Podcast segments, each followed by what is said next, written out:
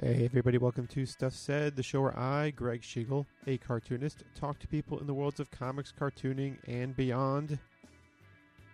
Nice long conversations about making comics, thinking about comics, being comic book makers. On this episode, I am talking to Erica Henderson, who is probably most well known as the artist on the current Marvel series, The Unbeatable Squirrel Girl and I met Erica. Well, we talk about this a bit on the show in 2013, and it's a neat bit of circumstance that led to our meeting. But it's very cool to see how, I guess, quickly, but not quickly, but how quickly she's become known because she's she's good. She's good at drawing comics. And also interesting about this conversation is we recorded it in February of 2015. This is coming out on May 15th, 2015. And normally I don't address timing, but it's interesting only in that we cover a bunch of stuff that between February and May became kind of hot topics on the internet. Things like costumes, things like personalities in comics, things just the sort of stuff that kind of took the internet by storm if you pay attention to social media and that kind of thing. And it's fun to have touched upon it before, ridden that wave, and then release the show after the fact when the news cycle dies down. Be interesting to see how people react, if at all. The only other thing I'll say going into the recording is I have a book. It's called Pix One Weirdest Weekend. You can read the first chapter for free at pixcomic.com, P I X C O M I C. Buy the book, support the book. In fact, if you want to do something super awesome, tell your local library to order the book. That would be tremendous because the more people that can see the book, the more people will know about it, the more people will know about it. Hopefully, they'll start talking about it and telling other people about it, and it will become popular, which would be awesome. So I'll say more after the talk. Stick around. There's there's cool stuff I'm gonna say. Now I have to think of cool stuff to say. Here's my talk with the very talented Erica Henderson, which could have the subtitle Guy Who's Not That Old, Sounding Like a Super Old Man, Talking to Somebody Younger. That's a terrible subtitle. Here's me talking to Erica Henderson. Atomic. We just talked for like an hour and a half. I know, right? It's like now what are we going to talk about? And I like to go. I like to glide into the formal conversation, so we can't just be like, "Let's start here," 'Cause that's boring. That's too formal. I can't handle it. I can't remember how the other ones start. They all start sort of just midstream. Okay, so we'll just we'll just keep talking. We'll yeah, figure we're it going out. to talk, and eventually I'll get to the point where we talk about whatever we're talking about. But for what it's worth, you were asking before you know, when I see things out there that maybe rile me up, whether somebody not doing the research, whatever. We're going to talk about something you posted on the internet oh, which one is it? that set me. Well, we're gonna get to it. I teaser. We gotta we gotta build a foundation before we get to that. We have to let people know that you and I know each other okay, before I come at you with like all right. you did this and it got me mad. so yeah, we, right before we started recording, we talked about how I had read some Atomic Party Girls before I met you Yes. or you met me. But what I find very interesting about how we got to know each other is you sort of appeared in all of our radar, and I mean uh, our. It's me, Smitty, and Jermaine Exum at Acme Comics. Almost at this, it felt like at the same time that you appeared before we. Right, because I had met Jermaine at Boston Comic Con because he knew Joe Amaris, and I was hanging out with them, so we all got dinner together. But he also, before we got dinner together, got a commission for me of the bad guy from the Dungeons and Dragons cartoon, Right. and I was talking to Smitty about the Einhorn's Epic Cookie comics. Right. Yeah, and so that that's the story is I was doing research for one of my panels. I was looking for artwork of characters to do for this costume game that I play. You saw Mhm. the costume game. Right. Yep. And in the course of that I found this Marvel Comics handbook Redux page and you did a bunch of artwork on that. Yep. And this is around the time Smitty was working on that Einhorn cookie thing with the horses. So I followed your path through that and I'm like, "Oh, there's this comic Subatomic Party Girls. I'll check that out." So I checked that out. I'm like, this is really good. I should tell Smitty about this person. She could do these horse comics. so I called. Smi- I, I think I've told you this story. I called Smitty up and I said, hey, Right. here's somebody you might want to look into. Or I think Smitty told me the story from Yeah. his perspective. And then he said, "Yeah, I just emailed her."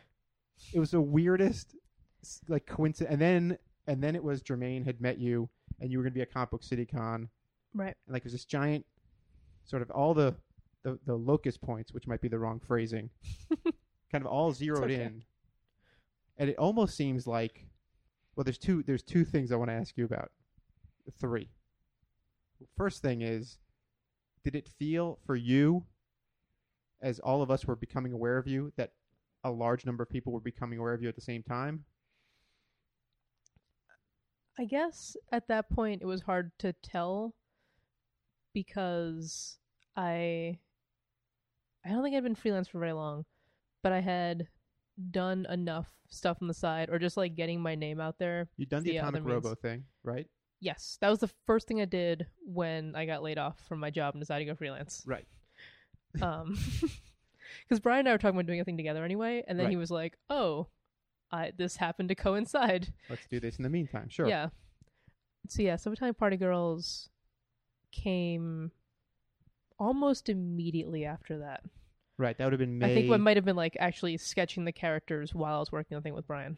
that was 2013 or 2012? 2013, Uh, right? Summer of 20. yeah, right at the very end of 2012, Okay. I think, into 2013. Yeah, Okay. I think Yeah. That that computes in my brain. sounds right. Yeah.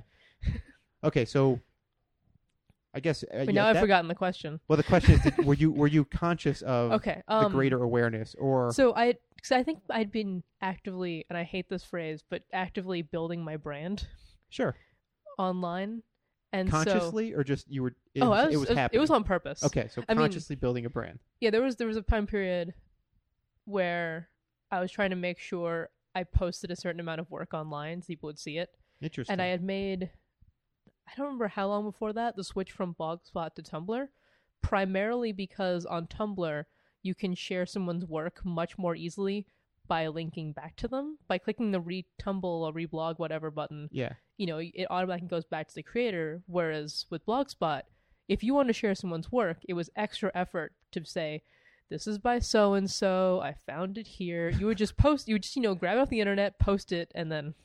Right. Whereas with Tumblr, it's easier to give someone credit. And so I was like, okay, I need to do this. I need to switch over to this.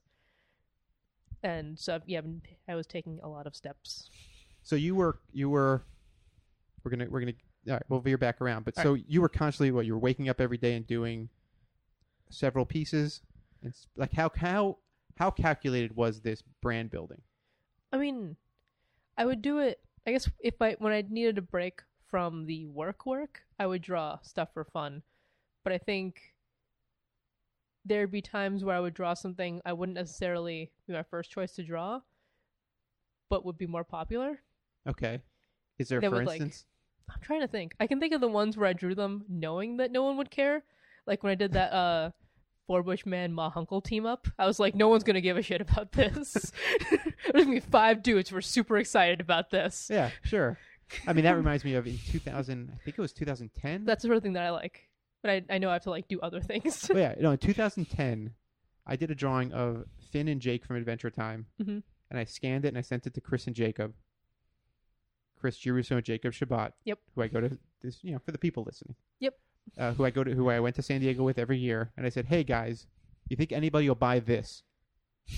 And they wrote back, That's like the only thing they're gonna buy. well, again, this is 2010 or whatever it was. Like, Mhm. Greg, people are going to want Deadpool, Harley Quinn. There's this new, whatever movie had just come out. It might have been Thor. I was like, yeah, I guess. And that year is when Adventure Time, Oh. like people wearing the hats, like it had blown up. And I was, I missed, the, I missed the boat. I could have sold that sketch for forty dollars.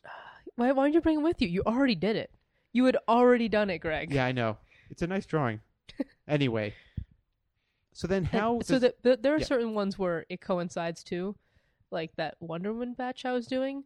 which is where- for much for fairly recent. That was It, yeah, it was mo- it was more fairly recent, but it was that was partly with the same mindset. I wanted to do it, but at the same time, I knew that it was something simple I could do that interested me that I could continue to put out there, and it was just sort of I know people would like to see different costumes Yes. and Wonder Woman, but I also like studying different versions of characters. I think Sure. it's interesting, and I like I find character costuming interesting. Yeah. So- oh, and we're going to talk about that as well. All right, Uh, but that was even. I mean, at that point, you're doing those Wonder Woman things when your big, your first big assignment, Squirrel Girl, is announced. So theoretically, you do no longer have to. it's true. Well, you know what? Until issue one came out, You were still playing. I, I play- had pushing. no idea how this Yeah. was gonna go because Squirrel Girl's pretty different Yeah. from you know Marvel's usual fare or just any An, mainstream argu- comic an fare. argument could be made that Squirrel Girl would be D-list. Yeah, but I just mean like I mean the tone of the book, the entire tone of the book and the art style. But nobody knew and- that. Go. I mean, at, the, at a certain point, all they knew was Squirrel Girl, Ryan North, Erica Henderson, right? Like- but they, I think they could tell the art style was different. 'cause They had that one Oh, yeah. picture up, for sure. and you know the immediate reactions. People were either being excited Squirrel Girl was doing a thing, or who the hell is that? Yeah. Or dudes being upset that she wasn't like crazy hot Right. Which is relative. to Like, what is what is crazy hot? oh, just like every other girl in comics. I know, but I'm saying That's like it. that's that's a I- I know. relative opinion. Yeah. That- you know, that's a whole separate conversation. And so I, I Yeah. was worried that this was going to be an immediate flop, and that was going to be my entire foray into the world of mainstream comics. Everybody's allowed a flop for what it's worth. Yeah, but if your first thing's But a yes, flop, If your first thing's a flop, it's harder to recover yeah, and for sure. they were there was some pretty decent advertising going into it. So I mean, it it goes to this thing I think about. I talk about which is the the closed circuit of so- of social media, which is you see what you see because you choose to see it. right, So from where I was sitting, Squirrel Girl was going to be the biggest thing you'd ever seen in the world because I follow you and I follow a lot of people that know you. So it just became Right. it was a giant love fest. right, which was great. I mean, I remember seeing the announcement thinking, "Oh, this is going to be something," because this Ryan North guy has done a lot of good work with Adventure Time. yeah. When I found out it was Ryan North, I was like, oh, that's I'm like- interesting. And I'm like, they've they've they've put together a team here that that could have legs. Like this could be something. But that's getting way ahead of the. All this right, thing. let's go So- back. Before you were doing these Wonder Woman drawings, as you already known by people, how were you? How did it happen that you ended up doing that Marvel Universe Redux or the Project Rooftop stuff? Was that just you reaching out to them, or were you doing your blog and then Dean Tripp said, "Hey, I like your work. Do you want to design?" No, I I met Dean because I was I was sending stuff into Rooftop so you were just Because I- sending, yeah, I was doing stuff for the contests. Right. Because he was doing contests back then. Yeah, I yeah. figured they were interesting thought experiments, sure, you know, because it's all about and it's costume. redesigning a character in a way where it was still, it still felt like that character. Mhm. And there was nothing about who that person was that you were changing. Right. I thought that was very interesting as like a, just a design experiment. You know, it's a and neat then I- site. And then I met him at Heroes Con. Like I sought him out and said, "Hey, it's me. We've vaguely met online. Yeah, internet correspondence. Not even like we just, you know, You I send th- in I your think- submission. yeah. I had he knew my name from pictures in the internet, and I knew him from this website. And so we started talking after that because I we met, and I made sure to go talk to him.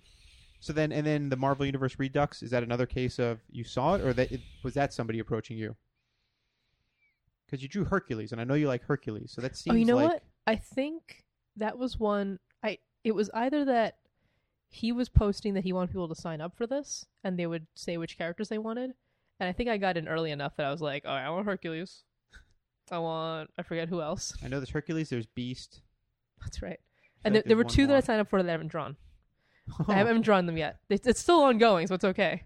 But I also signed up for Cap and J. Jonah Jameson. So I just swooped in and was like, "Hey, I think you I'm drew just the gonna Thing. take- I did do the thing. Okay. Yeah, and, and Maris did the Falcon, right? I think you're right. Yeah, Because I remember looking again. I was looking for a costume reference for this silly game, right. and I was like learning about all these people. It's like, oh, this is awesome. This is awesome. So I guess there's something to this notion of putting material out there, even if you're not getting paid for it. And Yeah, and I figure in a lot of ways I want to do these drawings anyway. Yeah. So I may as well use them to my advantage. sure, again, calculated. Yeah.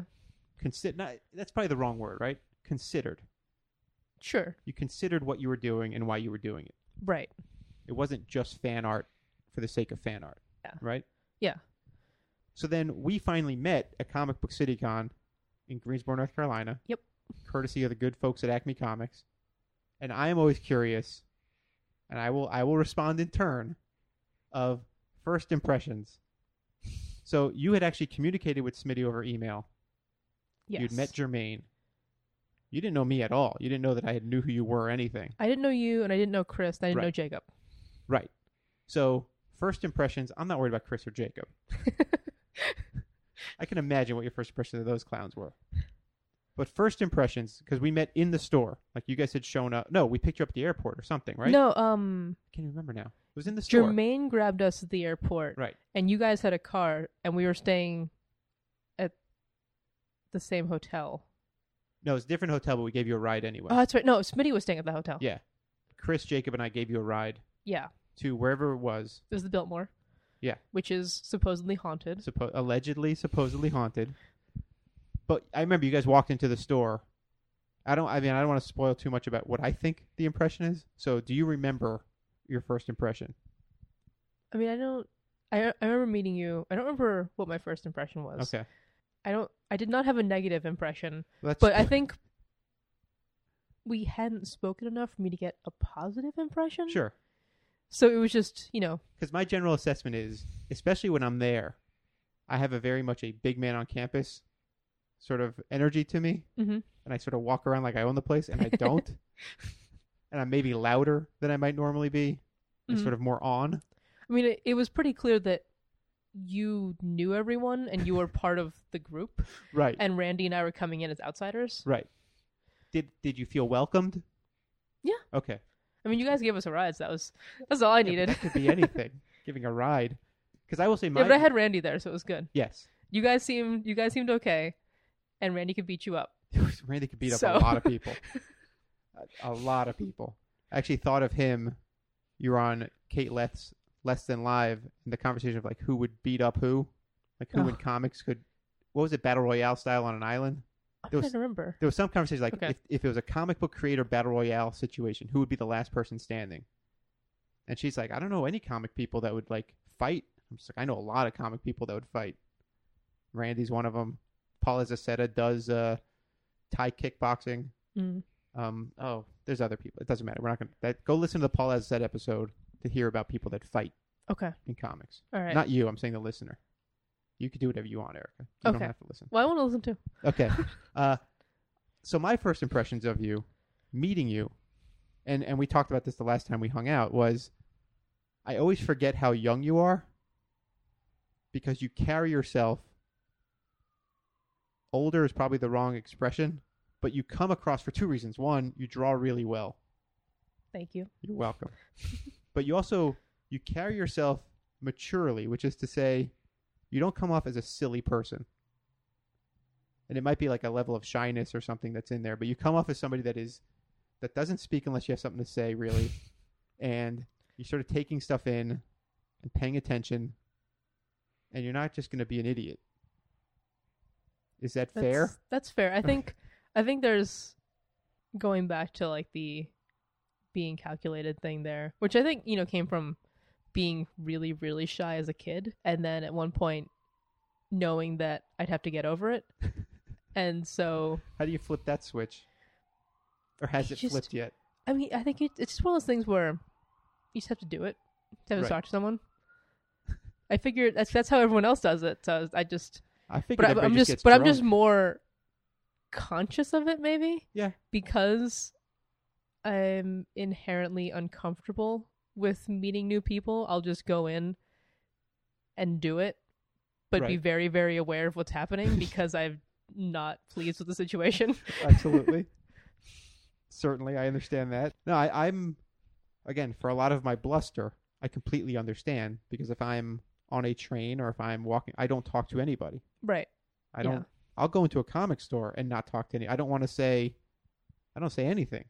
I'm awkward saying hi. I do this comic. See, I've I feel like I've gotten to a point where I can appear open and verbose. Did I just? So if I just like undercut you by saying you're quiet and and uh, thoughtful, well, no, I just I think I I mean, this. I, I've you know- gotten past Yeah, the point where that's where I am all the time. and this is different than being behind a table at a convention. That's a whole different Right. animal. Right. I mean, that's that's That's performance. yeah. That's showtime. Like beyond anything else. Oh, it just makes me makes me think of art school and all these kids who like didn't think you had to learn how to interview or talk to people and they would just sit there being like well my work is good and so i'm gonna get a job and i was like i wonder what restaurant they're working in now Well, okay, so how do you learn that? Because you know, you are taught over and over again that good work finds an audience and blah blah blah. Cliche i think cliche. because my dad's a writer so i knew that good work by itself does nothing good Right. work by itself just sits there because it needs someone to sell it That's an important let. See, that's I think that speaks to this, the maturity. Is like that your your awareness of that. Mm. Whereas I sometimes still cling to the ideal that good work people will talk about it. oh you know what i'm not another thing too where uh, with on those lines and i'm not gonna name names No, please. but there are enough If you do, people we could bleep that them have out. built themselves a fan base who I think just make absolute garbage, Oh yeah. and they make so much money, and they and they're talked about all the time because they've gotten out there and they've gotten their audience, and so it's it's you know oh yeah. We'll name names afterwards. okay. When I hit we'll, stop we'll talk recording- about that later. Yeah, we're gonna completely talk. That's what we do. That's the after show nobody gets is the smack talk. Because that's the fun part. But I that's think like, that's the other part I need to think about is that there's all these people, and I can smack talk them as much as I want, but they're making thousands upon thousands upon thousands more than I am all the time. Oh yeah. Oh no, I all due respect to all podcasts, but I talk smack about podcasts and I know they have more people listening to them. There's no question. Based on based on numbers as I imagine them to be, I can only yeah. But that's as classically happens on stuff said, we're saying a bunch of stuff that has nothing to do with what we're doing. All right. So you are younger than you appear to be. We won't reveal your age. I don't I don't care, but Yeah. okay. But you're not yet thirty. I'm not.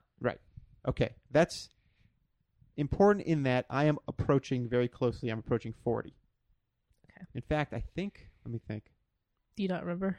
No, I remember. I'm just trying to think when this episode will drop, Oh, okay. if I will be 40. I will not yet be 40, but I'll be very close. All right. So theoretically, we are a generation apart, Yes. right? There's, there's about a 10 year gap, if not slightly more. I think slightly more. Slightly more. So, by that measure, you would be considered, I believe, and correct me if I'm wrong, a millennial? I guess. I feel like as I've gotten older, they keep changing what my generation is. Because at first it was, I think we were Generation Y, and then we were Nintendo generation, then we were the 9/11 generation, and now we're millennials, and I have no idea. I my theory is that Generation Y. I think you're just under that. I think millennials are kids that grew up with the internet, Okay. where the internet was like a part of the world. Okay. So this is my theory. I'm not a sociologist by any means. There's also the expression the Tumblr generation. Do I I, think I'm just out of that because for me, Tumblr is a tool and not a social media platform. interesting. Okay. And I think I've over the past year figured out how much of a social media platform Tumblr has made itself to be. But I, I it's all foreign to me that part of it. So the, all of this is building to the question of there is a group of you, and a lot of you live in Somerville, Massachusetts. Okay. but there, you are all over because there's a there's a Babs Tar on the West Coast. There are people in like the the, the Chris Sims and such in in the Carolinas. right. Uh, who else is out there? There's a bunch of people. The Midwest has pockets of you guys. Also, uh, Bethany Fong lives right by me. oh, that's Somerville. she's- Yeah, But it was just but yeah, it's not another person, you know, another right. I'm just trying to think of like where oh, everybody all over the is. place. People- oh, there's like Chris Haley out in Memphis, Tennessee. right. Uh, Kate Leth in Canada. Yep. Uh, there, you guys are all over the place, and you've built yourselves. So the question is, do you consider yourself part of a movement or a generation? Do you think about that, or do you just like this is like a big internet party? We're all we're all here, and it's awesome. I've thought about it a little bit, just in the sense that people often ask how you get into comics. Yeah. And I know that, you know, growing up, you read a lot about, okay, you go to convention, you know, you send in work, you know, you fill out that that Marvel book. I forget what it's Oh called now. yeah. Th- Well yeah. At a certain point, for when I when I broke in, Mhm. which would have been the late '90s, It was you do a five page sample and you Yep. send it in. Yep. And it's I've I've equated it the equivalent in comedy to you do your five minutes for Johnny Carson, which Right. might be a completely foreign thing. I you you know who Johnny Carson is. I'm familiar. Yeah. So you do your five minutes and then then you can get something on a network or whatever. Right. The five page samples is a thing of the past. Like nobody does that. Right. But now it's and now you put work online. Now you put work online. and I, mean, I think that started with web comics, which was like late '90s. Yeah, yeah. I'm going back to like Sluggy Freelance and that stuff. yeah, I think even PvP started Yeah, At that that that, point. was around then too. Yeah. And then people putting work online with uh, Elfwood. Was that the, the pre DeviantArt? DeviantArt. I have no idea. yeah, it was Elfwood, and then DeviantArt, and like I guess now it's DeviantArt's still around, but it's more Tumblr. The Tumblr Pencil Jack was another one. I don't know Pencil Jack. Pencil Jack wa again was sort of maybe pre DeviantArt. I just know that that's where Robert Kirkman found a lot of people. So, the, And I, yeah, I think, and I think, uh, yeah, I do consider us to be part of this generation that is doing this differently. You know, making a name for ourselves apart from the major publishers, and not in a way that you know, like the black and white comics of the '80s did, where they were sort of very obstinate about being separate from the major publishers. We're just, you know, doing our own thing in the hopes, you know, one for fun and two in the hopes that someone will ask us to do a thing for money. right to do thing for money, not necessarily. So, so for you, and and I'm not going to ask you to speak on behalf of everybody in in that Okay. generation because that's that's not fair to you and it's not fair to everybody else. But for you, so you were working in the video game world. You were doing like apps and things of that nature, which I imagine is not what you got into video games for initially. Actually, if the first thing I was doing video games was uh, I was at Harmonix and I was editing trailers. So they were like little mini music videos. Because, you know, it's like all Rock Band DLC, and I was doing those every week, which I Okay. actually really enjoyed. Okay. But you weren't drawing. I wasn't drawing there. Okay. Because I imagine there's a complete theoretical imagining projection. I'm guessing you were getting into video games because you wanted to design characters and levels and storylines and stuff, or am I wrong? You know what? It was a job. Okay. So what did you what were you studying in art school? I was an animation major. Okay. And I realized partway through I really didn't want to do animation, but I stuck with it. Interesting. And and okay, so if you were to do animation, let's play a game of, of sliding doors. What area of animation were you focusing on before you said F this?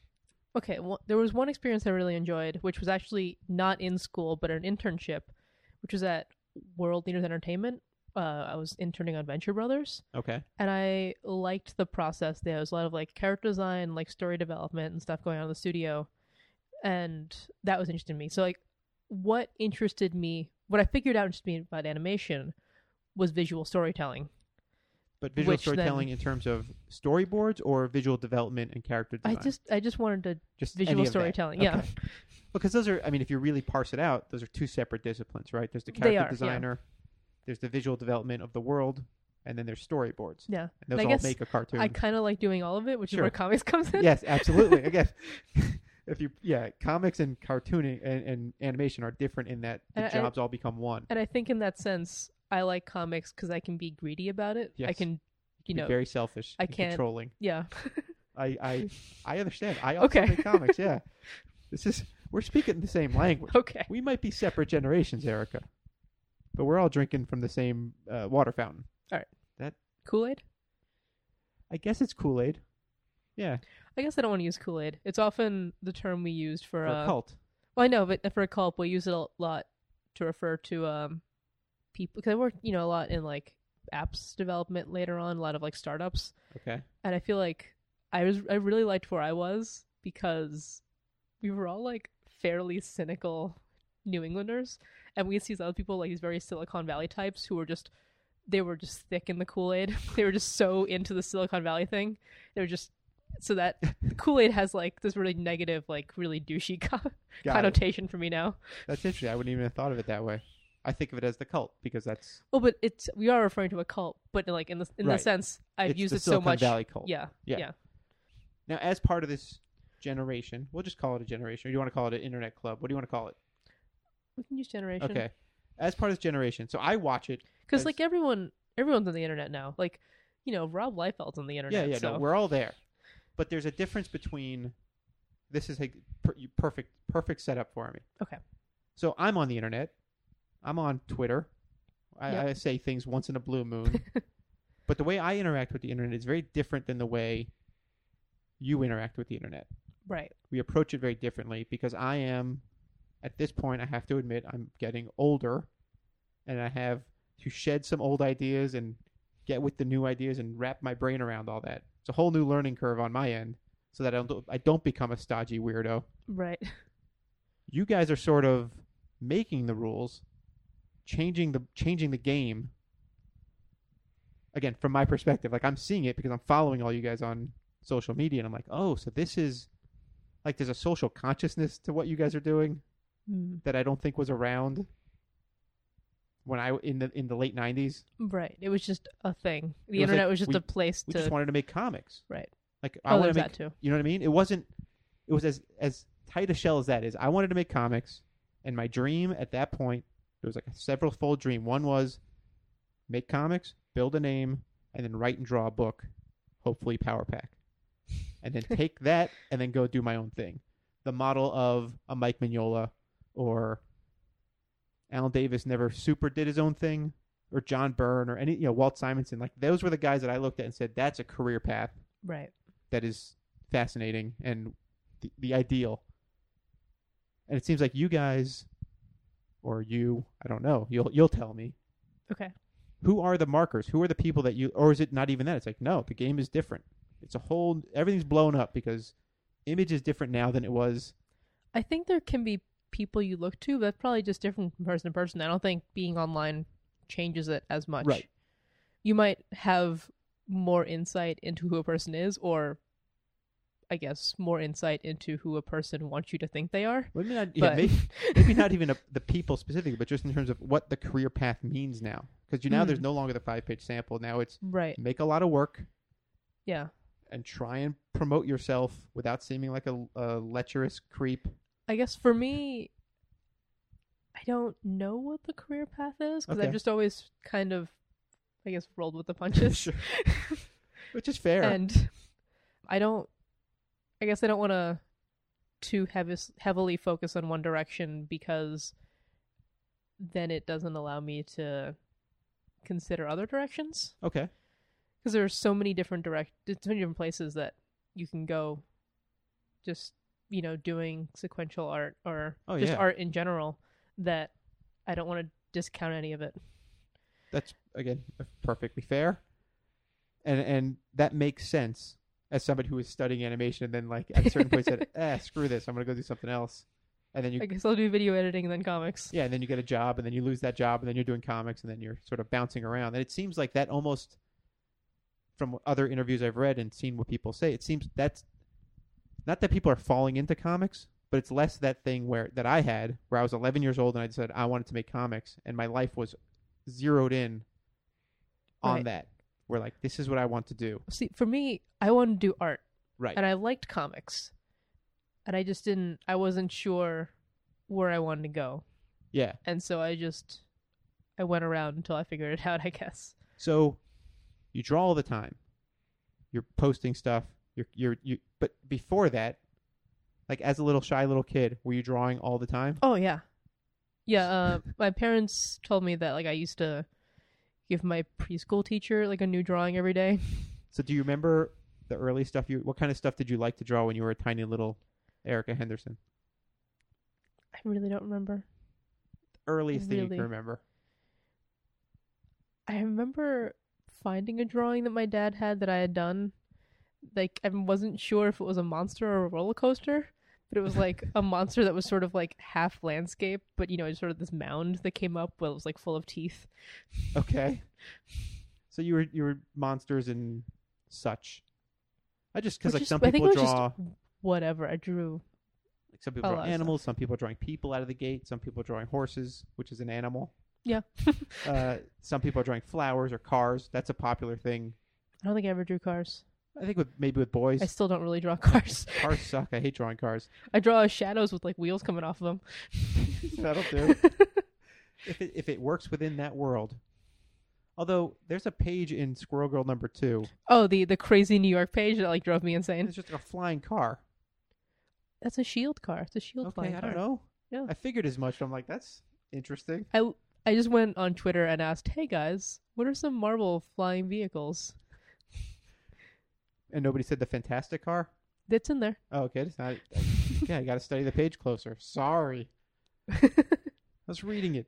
there were only like three things. Like there's Okay. like uh, no four things. There's like a little. There's like a big web hidden somewhere, but you know it's tiny because the pages t- show Yeah. so much. There's a lot going Fantastic on. car, one of the Shield flying cars, and there's Moon Knight's helicopter. Fantastic Car. so much stuff. It's a nice page, I will say. It's a hell of a page. I wouldn't want to have to draw it. It was the worst. I could- It was the worst. What were we just talking about? I don't even remember. Oh, what you drew when you were a little kid. yeah, So, I remember that drawing of a monster. right. Do you remember when you got your first sketchbook? How old you were? No, Okay. I think my mom says that when I was two, I said I wanted to be an artist, Wow. and I was just drawing all the time. Right. So, okay. This is something I haven't talked to. I, maybe I have. Do you remember when you made leaps? Like legitimate leaps in your work? I think so. There and were, what were those leaps? okay. Since my dad's a writer, he also knew a lot of artists, so I got to talk to a lot of artists as I was growing up, Mhm. which I fully admit was like an advantage that big advantage that I had. Everybody, um, look, whatever advantages you get, if you can, if you can use them, good on you. And like it was interesting because like I generally got real legit critiques as like you know As a little like kid, an eleven year old. I remember I had this drawing of Sailor Moon, and it was- it was Fred Harper. He was looking at it and said that like the lighting didn't make any sense. It was coming from all over the place, and I was like, I was like, oh, okay. And I like thought about that in future work. You know, just I remember that moment very Okay. clearly of him saying that the lighting didn't make any sense. It was coming from everywhere. so you went at, at lighting. Interesting. Okay. That's just one that I remember. Yeah, I no, don't know. that, that- I'm not. There's no judgment on that. It's just it's an interesting thing to, because when I look at people's work, I don't think about lighting ever, almost ever. I look at construction, right. technical drawing, how things sit in space, kind of a thing. So it's it's just an interesting thing to think about. Was he a painter? I don't know the name Fred Harper. Oh yeah, he uh, Okay. he's a painter. and- Painters think about lighting more than It's fair. Except for Mike Mignola. yeah, yeah. Although It's a different kind of lighting. yeah, he's doing almost like graphic design on some level where Yeah. it's creating forms and shapes, but it's a different animal entirely. He's awesome. We're not going to dispute that. No, no one's arguing that Nobody's point. arguing. Erica, we're not arguing that. we are agreeing. Yeah. Okay, so that was a that was a point in time. And then did you were you conscious of like I am getting better. I am getting better. um, I That's think what I mean. so. Like were there were there moments you're like this drawing. This 'Cause, drawing is uh, a is a dramatic I know in high improvement. school I would get through one of those Strathmore sketchbooks like one a month, wow. Nice. and so I had a lot of those, and I could look back and be like, "Wow, that's garbage." Right, and then every now and again you hit a, pa- a drawing you're like, "Whoa, that's where I figured out yeah, feet." yeah, because there's I actually still have a bunch of those sketchbooks, I have all Oh, mine. and I don't have a lot of them because uh, one a month. Greg. Yeah, that, no, I don't. I didn't there do were one a month. so but many. I also uh, wasn't I'll- sketching tradition. I was doing like finished drawings on every page. Oh no, th- some of these I was also sometimes I would take notes on them too. Okay, There'd be things where like there were like notes on U.S. history, Sure. but like Wonder Woman's talking about it. awesome. but yeah, like it was interesting looking back at some of them now because I'm so it's like a decade removed, Yeah, and I could see a page where it's like, oh, this is actually like good. yeah, This this like there's like three pages in here that I wouldn't be totally ashamed of right now if I posted these online. that's good. It's that's. I mean, that's. I'm saying that's good because I've had the same. Like, I can go to my old sketchbooks. Like, yes, this page. I remember when I drew this, Yeah. being happy with it, and realizing I unlocked something, leveled Right. up, if you will, to use a parlance, a gaming parlance. You studied animation, but you're you're super interested in in costuming and costume design. You yourself are a fashionable person. Okay, You're consider you consider what you wear. I do. you you you show shoes that you're interested in on Twitter. You're like, I which are do. these shoes? And they're like crazy sometimes. Sometimes they're very interesting. I don't know much about shoes. I mean, to be fair, I don't always want to buy them. Sometimes it's just this is an interesting piece, and I would like to share it with the world. Yeah, I'm not saying you're Imelda Marcos with a bunch of shoes. That's a reference to the 1980s. I, I I know what it is. Okay. I'm familiar with Imelda Marcos. I was coming off as such an idiot. Like just a complete old man jerk. That was meant as a joke, people listening. To be fair, I learned it by watch. I learned about her by watching RuPaul's Drag Race. So Okay, so I'm not wrong. Anyway, Imelda you're, Marcos you're had not a- wrong that it's okay. a it's a weird It's reference. a weird reference. Did you ever consider fashion illustration? Was that ever a thing that hit your radar? No. Really? because why? Well, one, I wasn't interested in fashion until later in life, and it was this part of this whole like my mom wanted me to like be a more traditional girl, and I was like, no, I'm not gonna do that. So up through up through high school, late middle school, high school, I dressed like a sloppy teen boy, and then I was at a certain point, I was like, I don't want to do that anymore. But then I would just wear like slacks and a tie to school, Right. and so there was. I had a long personal struggle with fashion. Okay. which like sounds weird to say but it's true because i think you know there's a i came to realize how much it meant even if i was fighting against it or if i was like doing stuff with it Okay. how how, much it i meant societally or to you personally? i Or think both Okay. because you know my mom had expectations and then those expectations what other people saw meant something to me and whether i agreed or disagreed with them affected me in different ways so Yeah, you want to be the person who doesn't care what anybody says or thinks, right but you're a human being. right Yeah. and i think i sort of got over that thing when you're a teenager and like i don't care what anyone thinks it's like no no you actually do Let's- You let's- tr- let's- let's not pre- let's pretend it's, it's one of those things that's hard to admit, just like it's hard to admit the cliche of it's not what you know, it's who you know. It is who you know. oh it totally is Like that's that's super important. yeah, yeah. I, i'm not i'm not gonna lie like beating chris sims like changed my career Yeah, he's a he is a megaphone. Yeah. He is a guy who will trumpet and and like beat the drum for somebody and people listen to him. Yeah. Like so yeah, I completely understand that. All right, so you never even thought about fashion. also my mom was in fashion and that was another like Ah. mom rebellion thing All right. Cuz it's I mean, I've seen your sort of costume sketching and things like that. You know, you certainly Yeah. But I think also having knowing that she was in fashion sort of gave me a glimpse into the fashion world. which is That I- horrifying. Yeah, it's horrifying. and it's like she, you know, for the most part, you're not going to be in high end fashion. You're not going to be, you know, doing runway. Yeah. And even people who do runway, most of the time, they're designing their T-shirt line. So Yeah, you're probably working for a t-shirt company that has a license to a thing right. and you're slapping designs on Yeah. a t-shirt. And I did work at the place she worked at for a couple of summers to make money. Mhm. And occasionally you'd see these like fabric designers come in with their portfolios, like hoping that someone would buy a fabric design. And I was like, no, I don't want any of this. I just need to get out as fast as I can. Yeah, somebody I went to high school with went to RISD for fabric design and fashion. They actually do it now, Yeah. which is I- impressive. there, there are ways to do it that are not the depressing way that I've seen. but it was just an interesting, like, again, me who wanted to make comics and didn't even go to art school to see somebody so committed to creating fabric and fabric design. And it's just like, that's a whole, it's a world that's so foreign to me. Yeah. But I have such a poor appreciation for the arts. I'm I'm an embarrassment to everybody. I'm certain of it. but to costuming, speaking and speaking of Chris Sims, okay. there was a piece in May 2013, I think. Okay. I think. You'll have to remind me what this piece is. Yeah, I will because we talked about it at Free Comic Book Day, and it was no, maybe it was 2014. Yeah, Okay. last yeah 2014, That was last year. where it was about what makes a great costume, an iconic costume. Right. Okay. and there's a bunch of quotes in there for you and i did not write any of those quotes down but i want to talk to you about costuming because you brought it up earlier Yep. and i have a lot of opinions on costuming and, and on some of these we agree particularly w- with respect to enough with the noodling and the and the schmutz on the on the costumes Right. all the all the Well, I think part of twists what and bothers twirls. me is not even that there's a lot going on, because there are you know fantastic pieces of clothing out there that I'm very impressed with that are all about noodling. You know, you just you pay someone to throw a thousand beads on something, which is like a month's work or something, But that But- doesn't make for a costume. That's It not do- a um, multi-use costume, Right, right? but I'm just saying. Um, Yeah, yeah. There's stuff like that that I really enjoy. But I think what bothers me with comics is people doing noodling when they don't know how clothes work. okay.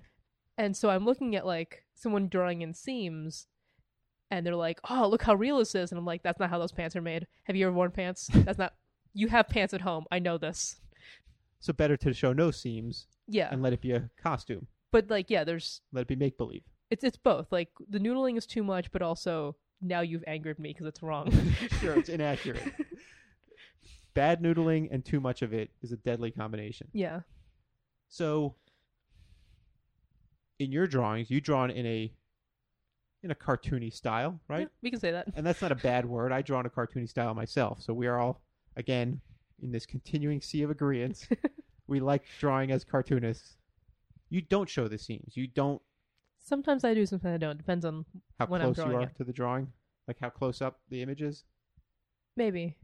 I think I generally on Squirrel Girl will like draw the seam down the middle of her her top. Okay, but you're not drawing the zipper that would zip it.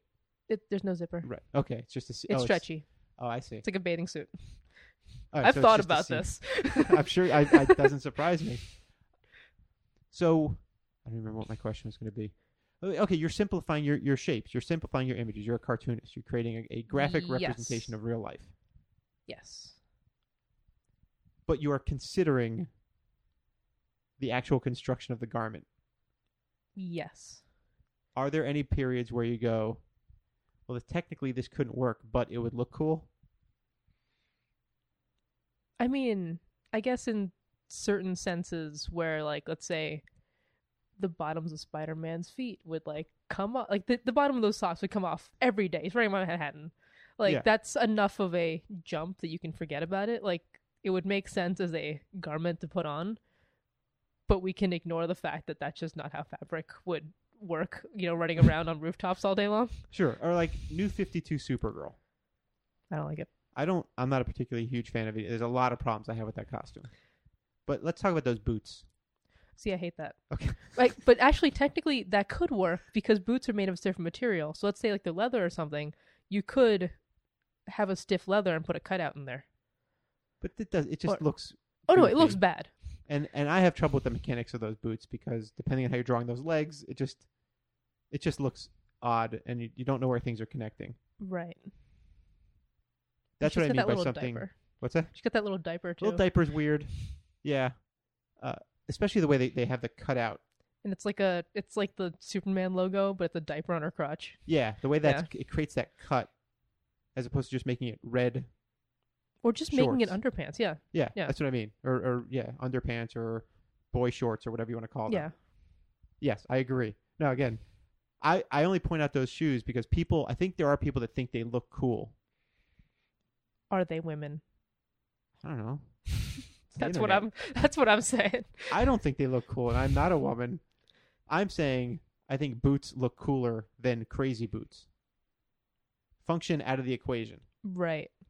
Well, I think also there's just, I think there are certain we're going to talk about that costume in particular design principles that are just missing. Like we just go back to that that crotch shape. It just keeps bringing you to the crotch, which if that's your main goal, good on you. Right.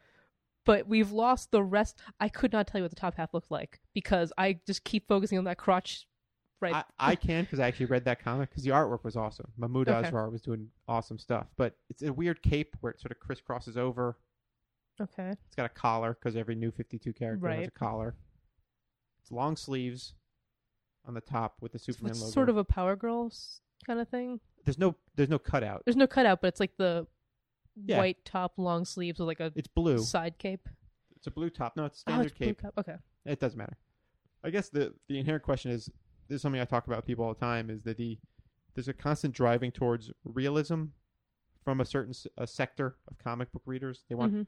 things to be realistic and functional. Right.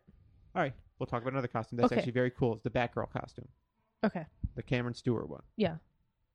It's a cool looking costume. Right. It is not that far removed from the original Batgirl costume. It's not. It's just It's just made of utilitarian parts. right. It's it's a I more guess- attention to the materials. I don't need it to be entirely real because, like I was saying, I like Spider Man's costume. Yeah. But no one's going out like that. Right. You know, that's not. You know, Batgirl could take off her mask and go out in that outfit. Right. You know, just take off the cape and the mask, and it would- it's just a jacket with pants. Yeah, and I think that's where I sort of become a little like, hmm, can we can we embrace the costume? Like, I understand that it's cool that she's wearing the yellow those yellow uh, Doc Martens. Doc Martens, but it was also cool when she had the boots that made the little bat signal at the top of them. Original Batgirl's boots. I'm trying to remember. I'll draw them. Did I'm they gonna- have a little bat signal at the top? Hmm. Yeah. Sim- what? I'm gonna draw them. This you may or just mean may they not- have like a little divot right there? They went like this. Okay. This is hot podcasting, folks. We'll just cut this part out. If I remember correctly, Oh. they did that. Okay. I think that's awesome. It's like a, it's a comic booky thing, It is. and you kind of lose that when you give her actual boots you could wear in real life. Right. Which is funny because you could wear those boots. Right. You could wear the comic book boots. Yeah. You can wear Wonder Woman boots if you She- want to. You wouldn't be able to just buy them, but No, you can. Yeah. but that's But I, sort that, of was, a that was the thing that I actually liked in Batgirl Year One, where there was the utilitarian part where she made her costume, but she made it into a costume. You knew where the parts came from, right. but she then s- made it into a superhero costume as opposed to a real life outfit. I just think it's interesting that in these stories where we accept that there are superpowers, we accept that she could swing building to building. Mhm. You need this like really the costume needs to be very grounded. It's like why can't we all make that leap together and say, yeah, Batman made a costume. In all his Right. years of studying, he and Alfred figured out how to make a capsule belt Yeah, no, like, that that's fine with me. Yeah. Oh. It's when you try to be realistic and fail. and you don't know what you're doing. sure. Is there an ins- is there a, with not naming an artist, but is there a, for instance that you can think of where that has been blatantly bad? oh, like New 52 Batman Superman where like they're covered in Yeah. like seams. Every one of those is a weak point in your outfit. Sure. Every one is a part is a place where you've weakened the material because you've now cut it apart and put it together more. I feel like the intention of that is that it's like plate armor. But that's not even how plate armor works because it's not because there's not then there's not enough seams to show where the person inside would move. Right. Yeah. Again, I Because the I, lines are then going the wrong direction for that. I am a fan of a blue and gray Batman with the yellow circle and the belt with the with the test tubes around it. Yes. Like that's awesome. I like the test tube, but I also like just the big pouches too. The pouches are good. And I remember when I was 16, I'm like, that's the coolest thing. Of course it'd be pouches. But when I was nine, the Test tubes. capsules, the Mhm. test tubes were the best. And then I- you'd see like a there was the who's who, like they'd show you how it worked. Yeah. and how like the ultra thin wire. It's like that's the coolest thing in the world. Like it takes it to that next level that I love. And now we're gonna get to the conflict. Oh, what are we gonna talk about? All right, here we go. All right, So you tweeted, lay it on me. and I, I you got to give me time to set this up. Okay. You sent out a tweet at some point. I can't remember when. Okay. And it was a joke, and I know it was a joke. the joke was, finally have how to draw comics the Marvel way. Now I'll do it right, or something to that effect. Right. Okay. Right? Am I Yeah. Uh, paraphrasing correctly? Yeah. And I'm like, that's funny. Okay. That's a funny tweet. I have no problem with that. Okay. Then you followed up with, man, people are really taking my how to draw comics to Marvel tweet the wrong way. I did not go back to see what people were saying because I don't care. Okay. But that thread, the conversation that happened from that follow up tweet, got my hackles up. Okay. So what was going on there? Okay. So, what was happening there, and I'm not going to name names because it's not the point. It became a conversation where two people in particular were coming down on that book and all of its flaws. Okay. One of them was about how the the chapter on perspective is terrible and you should read this other book about perspective. Okay. And the other one was very it minimized it to the point where like I think you are looking for something to be bothered by. And that was all I learned from that book was to never draw a woman over 30 and to make everybody in action poses. Okay. All right. Now these are no things you were saying. These are things people were saying. Okay. And it, it sort of it got me as a superhero comics person because I'm like, that's that's the the book is how to draw comics the Marvel way. It's not trying to say how to draw. how- It's very specifically a superhero drawing book, Right. an instructional Yeah. thing on how to make exciting superhero comics, And for a certain era. and for a certain era. And I would say it's a pretty entry level book. Yeah. So to be fair, I didn't read it all the way through. I sort of skimmed it. It Yeah. seems to have a lot more information, a lot of like how to books I've seen out there. Oh no, look. It is an entry level book, but it is an awesome book, and it's a book I recommend to a lot of people because I think it's a great. It's John Buscema. Yeah. That was that- that's amazing. hard to go wrong there. The guy is amazing, and he's so good. He's so capable of doing so much in terms of drawing dynamic Yeah. and powerful imagery. I think that's what really bothered me was the idea that, and again, Well, I think I this think isn't part asking of you it to is that defend these other people. well, but I, want but to talk I'm gonna about it. say a little bit Yeah. about that. I think John Buscema can do some really good, powerful imagery, but there wasn't anything about that. They were doing very kind of, and this is not to disparage Kirby, but they were doing very standard, a lot of very standard Kirby stuff in there, from what Yeah. I could tell. And I think that's maybe what they were acting at. They were just sort of they were showing you things, but not explaining why they worked, and in you know just the sort of panel layout and how that kind of thing creates a dynamic page rather than just here are some dudes like running at the screen and it's really it's crazy there's definitely a chapter about composition where he, he shows a boring panel and an exciting panel. Mhm. And sometimes it's just tipping the camera and sometimes it's putting something in the foreground. So he does Okay. address it a little bit, okay which is why I'm not coming at you. I'm coming at the conversation okay as being sort of, and it's, it's again, maybe a personal thing for me where I felt like, hey, hey, that's what superhero comics are. Like, if you don't like superhero comics, that's one thing. But it seemed like, and this goes back to the generational thing, where I wonder is it generational where superhero comics have changed so much, where now superhero comics are Matt Fraction and David Aja's Hawkeye, right i Which is- think so removed from a 1970s or 80s Marvel comic in terms of content and visuals. i think some of that stuff is still there but there's this need to make superhero comics more than that Right. that and so they're you can't just rely on like only exciting bits I think depending on who you're trying to appeal to. right i mean Yeah. definitely but i think that's what they're reacting to in that conversation Yeah. is that Again, you don't we, we don't have it in front of us. right i remember it vaguely Yeah. Well, you, you tweet. You're on there. i'm on there you're a having a lot. lot of conversations. I am I can't expect you to remember them all. and this may be just like a complete uh, flop of a conversational topic. I don't know, but I just think it's interesting because you draw. Okay, I found the, I found the the circle around. okay There's an old interview with you on YouTube. uh-oh Don't worry, it's not it's nothing bad. From when you were working on a webcomic called The Gilded Age. okay and the guy interviewing you is talking about how much he loves your action stuff. And you respond with like, "Oh, I think that's my weakest. Like that's the thing I I think I'm weakest at, but thank you." that sounds like me So, but now you're doing a superhero comic and you did Atomic Robo, which has action elements, and Subatomic Party Girls has action elements and fight scenes. right So on some level, you are playing in the field of dynamic superhero action world comics. yeah well i think i've gotten better at it too since Oh, you yeah, know my I- very first comics work you very much have gotten better at it. There's no question about it. So it almost seems, and again, I don't know what the reactions were to the first tweet about Hydro Comics the Marvel Way, but I guess that's the question. When you're seeing people say, I guess you don't react to it the way I do, where you feel like, well, now you're minimizing the value of action adventure comics. Hmm. That makes sense. right yeah it does So do you not have that reaction? Are you less sensitive to it? Possibly. I guess I'm less sensitive to it. I don't think it's as useless of a book as a thousand people, you know, were saying it was. Right.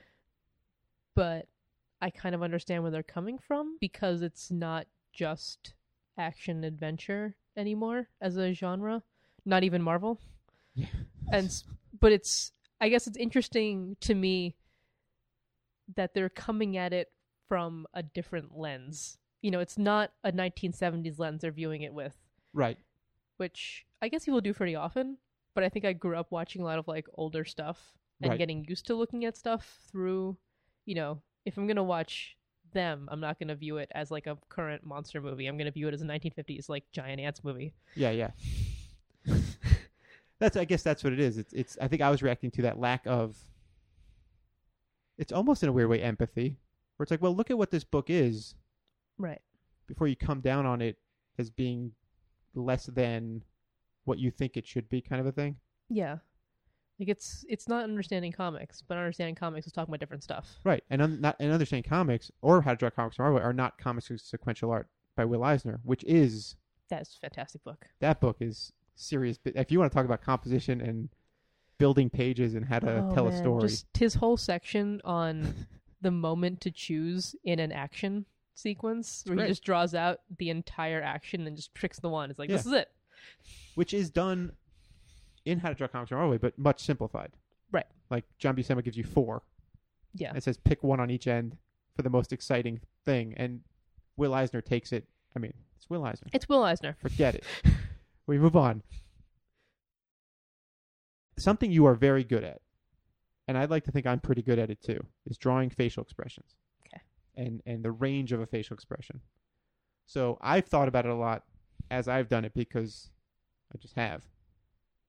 How are you approaching this? Are you doing the traditional I have a mirror at my table? Are you doing what I do, which I don't want to say what it is yet because I don't want to I want to hear what Um, you I don't have mirror at my table. I tend to just a lot of times I just feel it out.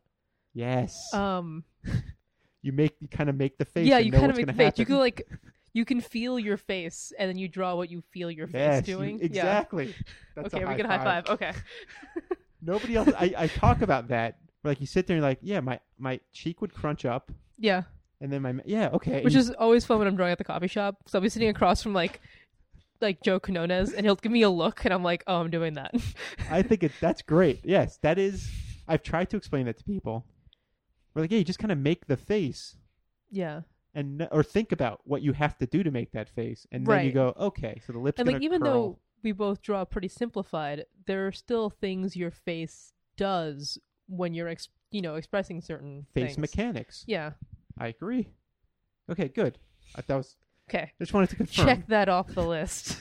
check we draw ex- we approach expressions in a very similar way uh, I never got the mirror thing, and I think if I had a mirror right there, I'd spend half the time just being like, oh, I don't look good right now. yeah just i've never I, I s- i've actually done it with hands like if i need to draw a hand doing oh, something yeah, totally. i will look at my hand and say okay that's what it's doing and then i start drawing But I think, especially with simplified faces, and going back to understanding comics, we understand what they look like on a basic level, and we're so focused on faces all the time that, like, if you don't know where all the basic parts go, there are issues. but hands are crazy. Hands are nuts. i love drawing hand i've gotten i, I that's what i doodle Hmm. like if i'm on the phone which i'm not on as much as i used to be or if i'm just waiting for something hands I did that in high school. I would take the subway into school 'cause I lived in South Brooklyn, okay but I would go to LaGuardia High School, so that was like an hour, That's the 15 minute fame ride. school, right? Yeah, it's the fame school. all right Um, yeah. And so I would just draw people's hands, like, 'cause everyone's just sleeping in the morning. So, I oh would so just you're draw- doing like from life hands Yeah. Okay. Interesting. I'm drawing hands like animation hands. Like I'm just putting them in different Yeah. I, contortions. have been practicing those a bit too, just because it's a different, it's a different animal. Do you have a, a standard hand construction or does it change randomly? I think it changes a little bit. I think mostly I use Bruce Timm's hands. Which is the, the sort of It's like a square, Rectangle. and then yeah, I've turned I've turned that rectangle. I do it almost like a pe- like a home plate okay, and then the fingers come out of that okay. or I go straight just circle with sausages coming out. You know, it's like balloons. we could do that offline too. That's that's like it's the one trick of doing this is sometimes you get into a visual conversation Right. and like, oh, nobody can see. We're, we're Anyways. describing the shapes. We are describing the shapes, but to actually see what I'm talking about when I say the baseball, like home plate, and then how the fingers work. Right. Well, it's you easier didn't. to You see. didn't show me either. I mean, you were just No, sort I of didn't. moving I just your hand keep around. opening my hand. Up. I'm seeing it. Like I'm looking at my hand. Like yeah, I see the baseball diamond. no, it all I, I, makes I get sense. it. Squirrel Girl Okay. shoves you into the limelight. Yes. you are now drawing a Marvel comic with a character that few people have really touched. yeah, which is cool. Like the hand, it's maybe a handful. It's basically uh, Ditko, Ditko. Dan Slott with Dan- Paul Pelletier, Yep. Then it was Bendis. Bendis, and Diodato. Well, Diodato and Stuart Immonen because he took over for like an Okay. issue or two. That guy's good. Stuart Immonen. Oh my god, that guy's good. Oh. Okay, so Also, it was weird seeing. I feel like I hadn't seen a lot of Diodato's recent work, so when I realized that was him, it was so confused because I just I just think of him as bike shorts one woman. yeah. Oh no, d- modern Diodato and '90s Diodato are different animals entirely. Oh, it's not it's not the same guy. Yeah. it's not even like Greg Capullo where you're like, oh, your work's changed a lot, but you can see yes, where he came from. you can see it's not the same. yeah. It's, it's not the, the, same. The, si- the the cartoon thread of Greg Capullo is all there from the beginning. Yeah, Even Stuart Immonen, it's there from the beginning. right. But yeah, so Squirrel Girl. Here's my question about Squirrel Girl. Before it launches, we talked about this before. It's like, I don't know if this thing's going to take off or what. Yeah. So let's say, because at this point, as we're recording this, Squirrel Girl's still rel- like issue two just came out. Yeah, but issue two is also in second printing now. So the first two issues have had two printings. Here's the question, Yes. and I mentioned this earlier with me is like my my dream was uh, Power Pack was my thing. Like I would, at one point, all I wanted to do was write and draw Power Pack, and do a run on that book, and and show people what I could do. So I had a sense of ownership over these characters Mm-hmm. that I had no ownership of. Right. Do you feel that sense of ownership on Squirrel Girl, or are you constantly checking yourself and saying, "I don't own this. This is not mine. To, this is not mine forever." Um, I think I do, just because there hasn't been a lot done with her. Yeah. And a lot of what has been done with her has been for comedy effect left purposefully vague, which is where that whole like she's so powerful she can beat anyone up Yeah. thing came from because they just never showed the fights. Right. Right. and it's uh, yeah i do feel ownership because we were, we're doing a book that we want to see happen and it's different from what's happening in other places and what's happened with her before and yeah i think i think she's very special to me and you got to redesign the costume. I got to, that was one of the first things i asked yeah marvel like calls me up out of nowhere i'm like having the worst year of my life and i'm not gonna lie i was having the worst year of my life Eh, eh, Um, we all have them. and they're like, "Hey, do you want to do this thing?" And I was like, "I have some requirements." As if I have any clout, but they let me do it. So, And a lot of your, co- I mean, the costume designs are posted, I think, on Project Rooftop. Yep. Like, a, like I Yep. like the one with the little red hood. the little squirrel Yeah. hoodie, I yeah, like that one. I mean, I like. I, I, they were all really cool. That one like pumped because it was red. Like none of the other ones Right. had any red on. 'em. Like oh, that's a neat with the little hood. Although she's showing her midriff, which seemed I, atypical. I was just drawing whatever. You're like just I going. had no idea what the book was. This was literally just me getting an email saying we might be doing this book. Can you do a drawing of Squirrel Girl to help us pitch it around the office? And I said, okay. so, Can I redesign her? So I sent them like four pages of stuff. so I'm gonna I had go. no idea what the tone was. so I'm gonna go into because you didn't know Ryan was on it yet. I didn't know Ryan was on it. Ryan North for people listening. So I'm gonna go into darker places because I am Okay. maybe a slight cynic, maybe. But you know, there's a history in comics, in mainstream work for hire comics, of either, especially more recently, a series not going very long. Mm-hmm. She Hulk, which is arguably a really great comic, Right. couldn't get past twelve. Which, yeah. So, you know, some books don't last that long. Yep. Sometimes for reasons that aren't always in our control, a creative team changes. Right. Who knows if like there's a possibility they'd bring in a new writer if they're not happy with what Ryan's doing, which seems hard to believe, but again, playing I feel like the way they're doing it right now, if they were going to change things up, they would just get rid of both of us very possibly. Yeah. because it's it's very team based with certain books. Yes, but uh, but there's all again just based on all these things, Right. And based on just the history, does it never like again? And I understand that she's special to you. Does it never? And then with like the the drum beating from Image Comics of creator owned, Okay. blaze your own trail, and again you are still young, so it is is not perfectly fair if these things aren't things you're thinking of because you're still your career is still very young. Right. Does any of that stuff sort of create like s- slip in a little bit, or you're just like, listen, I'm happy right now, Well, back off, which is perfectly Oh. I guess acceptable. I guess where it is is that I've done a little bit creator owned. I'm enjoying making money right now. of course, Uh, yes. I'm enjoying the fact that I like this book and I'm making money on it. Yeah. And you know, there's plenty of time to do other stuff. I'm sure at some point we I will not be on this book anymore.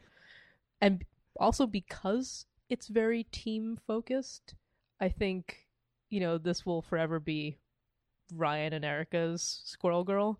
yes. And if someone else takes over, it's someone else's Squirrel Girl. So yeah, in the same way that there's Fraction and Aja's Hawkeye, and then Yeah. there's going to be Lemire and who is it? Ramon Perez, is that Ramon Perez? isn't it? I think you're right. Yeah, that's cool. That guy's really good. He is really good. Uh, yeah, and I and I say all this stuff again, maybe a little bit of projection, but I know. Look, I spent years doing SpongeBob licensed work, which wasn't comics or anything, because I was getting paid. Yeah. and it was not. And it's something. There's no harm in getting paid to draw pictures. Wait, earlier in 2014, I did the Johnny Bravo one shot, That's right. and then yeah, I was doing some other stuff, but it was like it was a bad summer. I'm not going to get into it. I wasn't doing as much work because there was like other stuff going on. Life, And life happens. Life was happening. Life was happening in spades. um, and then all of a sudden, Marvel calls me up, and like you know, it was first just to do two pages in Original Sins, and then after life had calmed down a bit, I said I should email Will Moss again, and literally that day, I get an email from Will Moss. So serendipity. Yeah. I think it's awesome. I think it's great that you've worked really hard, you draw really well, and you're being recognized w- with by getting paid and getting attention. So I'm all for it. I'm I'm pretty into it. Yeah, good. Let's talk about a comic you like that you've talked about in the past Okay, in other interviews, and you and I have talked about it. Castle Waiting by Linda Medley. all right. And the thing you've said about why you like it so much is it's all about storytelling. Yes. and I want to understand that more because I, I did reread as much of it as I had, as much as I could, and I'm curious what you mean by it's all. And I haven't read all of it, so All right, I think yeah, early on there's not as much of that, but it gets into more of it later. Well, part of why I like talk it up so much is just I want people to read it, even Sure. though it's maybe not my num- number one comic, but I think more people should see how different this book is, and I just enjoy that so far. You know, it starts off with this seemingly very important plot line with like this battered woman running away from a castle and she's pregnant and you know there are like these magical creatures trying to help her get to sanctuary and for like two very thick books after that there's no mention like she gives birth but to a little green like half yeah to like little dragon thing, yeah. baby so i guess she was cheating on her terrible husband right, which i guess is fair since he Yeah. beat her up absolutely but um you know most of it's just been people hanging out and getting to know each other and telling stories and then stories within stories and then stories within stories and i i guess i'm amazed by how much i love it despite the fact that nothing has happened outside of a lady gave birth So it's you're saying it's storytelling in like the traditional the tr- the like they're, they're traditional literally like storytelling. there's like an oral tradition going Okay. on within the book so it's not storytelling like she's doing things with panel layouts and visual Right, yeah. storytelling. Because as I was reading it, I, there's a part in the early the one volume I have which goes way back to when Jeff Smith published Right. that collection. The the pregnant woman, Jane, that sounds about right she is given the keys to the castle library. That becomes her job is to be the librarian of the thing. And I'm like, oh, maybe this is what Erica was talking about. Like it goes into these books Mm. because in this world, this world where fairy tale things happen, they also have the Oz books. Like that's in the library, right which I thought Yeah. was really interesting. and also like they have the oz books in medieval times Yeah, that's what I mean. like the whole thing is like, oh, there's it's animal very people. strange and, and anachronistic and but it's it's so matter of fact that you accept it which i also like Yeah. there's no need to explain why it's animal people they're just there Well, it there's no goes- need to explain why like half the story is about a cinderella analog no not cinderella uh sleeping beauty Sleeping Beauty. Yeah, the first op- the Curse of Brambley Hedge. Yeah. Well, that goes to what we were talking about before in terms of costumes and like how much do you just let the reality exist without having to explain it all? Like, yeah, Right. Wizard of Oz is in this library. Maybe it'll get When- explained, maybe it won't. But for when I the think- time being, it's interesting. Part of me likes that a lot because you get a lot of stuff. This is something I talk about a lot with just comparing movies right now, like genre movies, to maybe ones like 20 years ago, let's say the 80s. Yeah. There was less need to explain every little thing and why it was happening. You know, they could just show something and then you knew that's how the world worked. Right. and you didn't no one had to stop and exit the world and explain to the viewer that this is how it is now because why would they they live in that world Do you have a theory as to why that has changed? i'm going to say a lot more executives poking their heads into things because everything costs 2 billion dollars now That's interesting because I would have said it's more people thinking everybody's a dummy. well that's the same thing it's like Yeah. executives needing you know Or it's, is the it's executives like are the dummies? it's like no but it's more like you know there's 10 guys in suits and there's one who's always being like well will middle america get it Right. Right. Presumption of dumminess. and there may actually be a dummy in those 10 dudes oh, I'm sure there's plenty of I'm dummies sh- in those 10 dudes. Or dudettes. There could be a dudette in there. Yeah. I, uh, let's let's use I use dude in the dude ranch sense in the sense Okay, that they're all sure. city people. I understand. Everyone's a dude. no, that that is fair because I also react to the the explaining of things. Yeah, especially when there's absolutely no reason that someone would explain something. You know, like if I mean, I don't watch it nearly as much genre stuff as you do. I watch very little of it, Mhm. but I think it works just across the board. There are instances where like you don't need to ex- like right, like even to bring it back to comics, that first Avengers movie that everybody loves. Mhm. I think you can cut that movie down by 30 minutes and not explain how they all get together. Just get them together. We'll figure it out. Do it in dialogue. Hey, we remember that time we talked about getting together? Just get it moving. well, I thought the point of that movie was the getting together. I guess, but I don't know. Maybe I didn't love it as much as everybody else did. I en- it's not my favorite, but I enjoyed it. But this ain't movie talk. Okay, Although we can talk about genre movies and which ones work and which ones don't if you want. I won't know what you're talking about, but I'm happy to learn. it's okay. Well, like a movie like Cabin in the Woods. All right. Right? You've Yep. seen that, obviously. I have I really like that movie. I'm not a I'm not a horror movie guy. right. It's not my thing. But I think part of what works, what we were saying before, is that they don't explain what It this just organization happens. is. Yeah, it is revealed as time goes on, but there's, you know, those dudes go in the office every day. Yeah. Why would they feel the need to explain to each other? It's all clear. Yeah, Very early on, like, okay, this is the conceit of this movie, yeah, and you accept that that's real. Or even something like Scott Pilgrim, the movie version. right. Like out of the gate, But- yeah, you you know it's a different universe than we're living in. just by the virtue of the storytelling. Yep. You sort of go, okay. Or the TV show Fargo. Did you watch that? I haven't yet. I'm sorry. So- it's so good. And you just accept. I mean, granted, there's the movie Fargo that sort of sets up that tone, right. but they do such a nice job setting up the tone that when things happen and things go super violent and then go Mm. funny, you don't need somebody to say hashtag joke JK. Well, I think that's uh, something we're missing. If we can talk about movies some more, sure. is that there's not as much emotion across the board in stuff now. Those things are feel more monotone to me. Okay. Maybe you have like two things, because like Avengers is like action, but then there's melodrama. You Yeah. know? and I think we're getting a lot of that right now, probably because you know things are very focus tested to certain groups. Sure. I look at a movie like The Host. Have you seen that? I've not seen the host. It's like a Korean monster movie. And there's, like, there's like every feeling in that movie. Like, and it just jumps from moment to moment. Wait, is the host the one with the, the radioactive monster in the river? Yes. Okay, I did see that. Takes the little girl. Yeah, Yeah. I did like that. Yeah. And it's it's a very different style of storytelling and just different type of story in general. But that's not what we're talking about. Right. Yeah, yeah. And I don't know. It's sort of I don't know how you would feel if you lived in Korea and watched it, but it's very refreshing to me. Well, because it's a movie that like it covers the spectrum. Yeah. There's funny stuff in it. There's scary stuff Yeah. in it. There's heart. And I feel like that's that's just sort of life. You're not Yeah. gonna have monotone in life. Yeah, it's. I think that's one of the reasons I like the movie The Way Way Back as much as I did.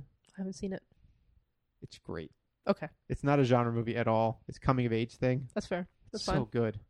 It's one of those where like you sit and just watch the credits because you like the song that's playing.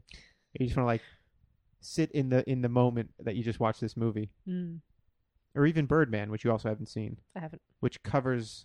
That's not for everybody, but that's a really but I really want to see it. The That's a People that I movie- trust. that in the see first it. three minutes sets a tone, and you go, okay, here we go. I will give me what you have, Birdman. I I want to see the rest of what you what what's coming. trying to think if I've seen anything lately that's like that, where something starts off, and I know I'm into it because they've set something up. Would the Lego movie count? I haven't seen it. Okay. That's a I good haven't one. been to movies a lot at all lately. See, I thought Guardians of the Galaxy did but didn't. It starts with a very specific the opening of Guardians of the Galaxy kind of hits emotional notes mm, that I feel like didn't quite pay off the way like, right. the tone of it changed it did. and then it becomes Indiana Jones. And then it tries to recapture that beginning tone. It's just like you, you, you took us away from it too far. I think they can go back. I think there's a way to go back, but I think they were afraid of going back that far. That's what I mean. Like they went so far in the other direction, so that in the scene where But I think I'm just saying it's it's possible to get back there. It is possible. I think it's possible by not going too far away. And I think they went far away enough that in the scene with Gamora and Star Lord on that balcony, Like, right. that love story just didn't ring to me because no. they Mm. well, went too far from the emotional. what core I of think what it was just didn't happening. ring because like I just don't see those two. There's that too. Like it, it's only there because she's the only girl. Yes, that is also true. But it, yeah, it was it was very much by necessity is the wrong word, but by what else is going to happen, right? Yeah. But they could just not have it happen. They could also just yeah, I agree. it Again, I Hmm? could just not happen. I believe we started by me criticizing that sequence. Yeah, Yeah, okay. yeah. Because like I think Iron Man one worked out with like him and Pepper not being an item at the end. You know, it's she's Yeah. still just his employee, Yes. and they have a lot of respect for one another. But I think it worked better with them. th- Anyway, anyway, can we talk about popovers? okay, So you and I cook. we do. I don't talk about cooking on social media very much because I'm again I'm figuring it out. I have a lot of weird rules in my head. But Well- you do. You you show what you're cooking. I I do partly because I've recently gotten into cooking and trying different things and like doing things I've never done before. And so I want to show off this thing that I've done. It's it's like what I do with Tumblr. It's like, oh look, I just drew Hawkeye, and this, here it's like, oh look, I just made soup from scratch. So it's the same thing. I understand. I look and I don't do that with anything. I don't say like, "Oh, look, I've done this." I I'm, I'm maybe I'm too quiet, too shy. Maybe Hush hush. But popover seems to be your go-to. it's easy. It's really easy. So here's what I know of popovers. Okay. It's a very eggy batter. Yep. Has to go into a hot pan. I don't put them in a hot pan. Then the oven has to be super hot. Oven's at 400. Okay, the oven is hot. Yeah, the hot pan is for um Yorkshire puddings. Okay, yeah. Okay, but it's a similar thing. Yorkshire pudding sort of collapses on itself, whereas Popover is Popover like pops spammed. up. Yeah. so are you using a muffin tin or you have a popover tin? Muffin tin. okay, so you're not going full popover tin where they're I don't see the point. Okay. I already have muffin tin. well, po- popover tins are deeper and narrower, I So I think, think it I've got creates more of a pretty pretty push. deep muffin tins though. but they're also wider. I think the point of the popover tin is they're also Oh, they're more narrow. They're I See. narrower, so I think it sh- creates more pop. Like it ends up being almost like an ice cream cone. Haven't really had an issue in that. so now, I guess the question is like, why popovers and not quick biscuits or? I feel like they're even simpler breads. Well, I mean, with popover, you literally just. I mean, one it was the first bread that I learned how to make. Okay, It's my first bread ever, and I made it because I was watching Good Eats while I was working, and I said, "Oh hey, that seems really easy. I love you, Alton Brown." you've not gotten And- tired of Alton Brown because I think I've reached a capacity point with him a few years ago. I I skip around, Okay, so I haven't paid attention to him in a while. I watched a little bit of Good Eats again 'cause it was on Netflix, and I hadn't watched it for a few years. So I don't I don't have a continuous Alton stream. I watched a lot of Alton Brown early on Okay, in the late in again the late '90s. I remember having dinner with Sean Chen talking about that show. This would have been 97, 98, 99. right. as like and I almost wrote a letter to him Wow. saying, "Hey, I'm a cartoonist. If you ever want to do a, car- a comic book style cookbook.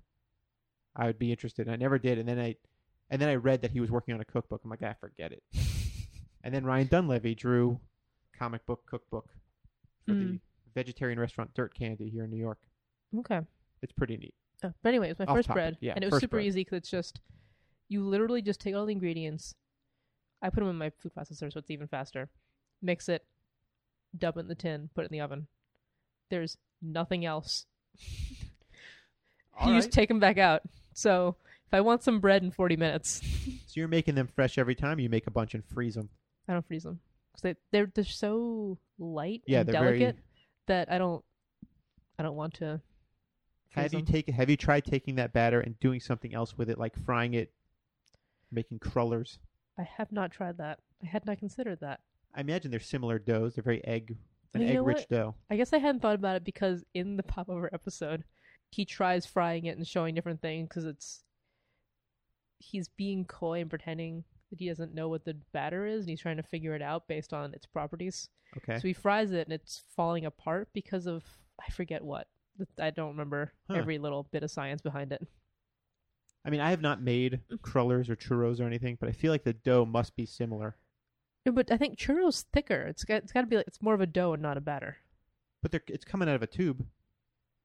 Oh right, you pour it right into the water. You squeeze it into the you water. I clean- forgot about into that. The oil. Oil. That's yeah. right. if you go into the water, that's gonna be gross. Sorry. Yeah, it's going straight, or, or you know, compared to something like, I guess it might also be similar to pate choux. or like spatzel. Spetzel's more like a dumpling. No, but spatzel and like churros is a similar sort of like preparation. But like with spatzel, you boil it instead of fry it. Spetzel goes through a sieve. It's like little, little tiny. I mean, I guess you could go through can a, do a longer piping ones. bag, yeah, and cut yeah. them. Extrude in. Extrusion is what, what the word would be. But then there's something like a pate choux. I don't know what that is. Pate choux is what they make pu- uh, cream puffs or eclairs, which is also very eggy, but that's cooked on the stove and then piped and then baked. Hmm. How uninteresting is this to people listening? have ev- like have we lost everyone? Maybe, maybe. I was uh, last night in one of my food posts pitching to Ryan that we should do the new Marvel cookbook. Mostly because we both really like puns. Yeah, I was gonna say how many? What punny? You don't want to give them away. Well, uh, it's. I don't think they're gonna let us.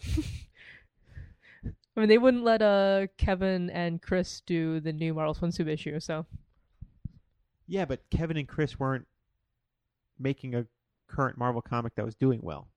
They were creating fan art and wanted to. Uh, Well, no, they pitched it to Marvel first. Marvel said no, but you can like do it on your own, and then Alright. they like stopped the project. all right, that's not Marvel not letting them. Well, that's Marvel not just choosing not to publish a swimsuit issue. right? Yeah, but is, isn't this the same thing when Marvel, you know, we pitched it to Marvel and they would say no, we don't want to do a cookbook. No, because if they said no, we don't want a cookbook, but you can do a blog about it, you're still within your rights to do it. True, but they're still in their rights to, to do fan art. Right. Um, okay, so let's see. We had Fantastic Petty Force, Okay. uh, Hirogis, Hirogis. Is that just basic hero? Hero, Yeah. He's- Now is that? is Well, no, that- no, Hero the character, Hero. I forget Oh, from uh, uh, s- uh, Big Hero Six. that works too. There was someone else. Oh, Okay. Now would that be a? Oh, there's a pierogies. Done. Yeah. Okay. Um, I thought of him as as a gyro. Johnny Stormcakes. Sure. So you wouldn't do like Aunt May's wheat cakes. You wouldn't go literal. No, he would just he would just make puns. Right.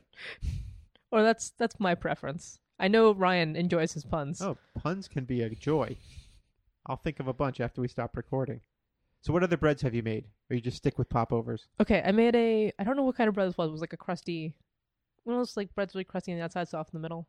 That's like Alright. cornmeal on the outside. I don't know what they're called. Uh, yeah. I'm not sure either, but I know what you mean. I've done buttery rolls. Like like Parker House rolls, like the pull apart. No, not Parker House. There's these are ones that are like more flaky, so you like you can pull them apart a lot of places.